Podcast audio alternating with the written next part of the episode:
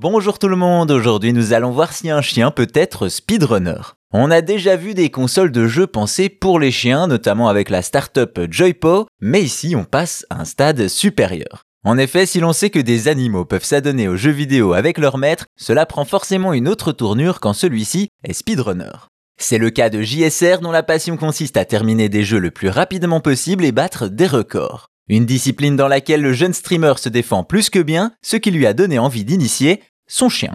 Peanut Butter, c'est son nom, un adorable Shiba Inu qui s'entraîne donc lui aussi pour devenir speedrunner. Il joue notamment à Gyromite, un vieux jeu de plateforme de la NES avec des tuyaux à déplacer. Évidemment, notre ami à quatre pattes ne joue pas avec une manette NES, cela lui serait compliqué. Il utilise plutôt un pad spécial que lui a construit son maître avec deux grandes touches de couleur pour appuyer facilement avec ses pattes. Ensuite, pour avancer dans le jeu, le chien est stimulé avec des récompenses lorsqu'il accomplit les bonnes actions. Car en effet, Peanut Butter ne semble pas vraiment suivre ce qui se passe à l'écran, il préfère laisser ça à son maître et se concentrer sur les croquettes récompenses lorsqu'il presse la bonne touche. Et pourtant, ça marche. En 2023, Peanut Butter réalise un temps plus qu'honorable. Il termine Gyromite en 25 minutes et 29 secondes. Pas mal, surtout quand on sait que le record humain est de 24 minutes et 39 secondes. Un record qui inaugure également une nouvelle catégorie de speedrun, Dog Assistance ou assistance au chien. Peanut Butter se rend ainsi célèbre sur le net et fait craquer bon nombre de spectateurs, mais il attire aussi l'attention des organisateurs de Lawsome Games Done Quick, un marathon de speedrun à but caritatif. Ceci l'invite à participer à l'événement le 20 janvier pour cette fois battre le jeu Zelda 2 The Adventure of Link. On lui souhaite déjà bonne chance. Donc oui, d'une certaine manière, un chien peut réaliser un speedrun, peut-être pas sans aide ni aussi vite qu'un humain, ou du moins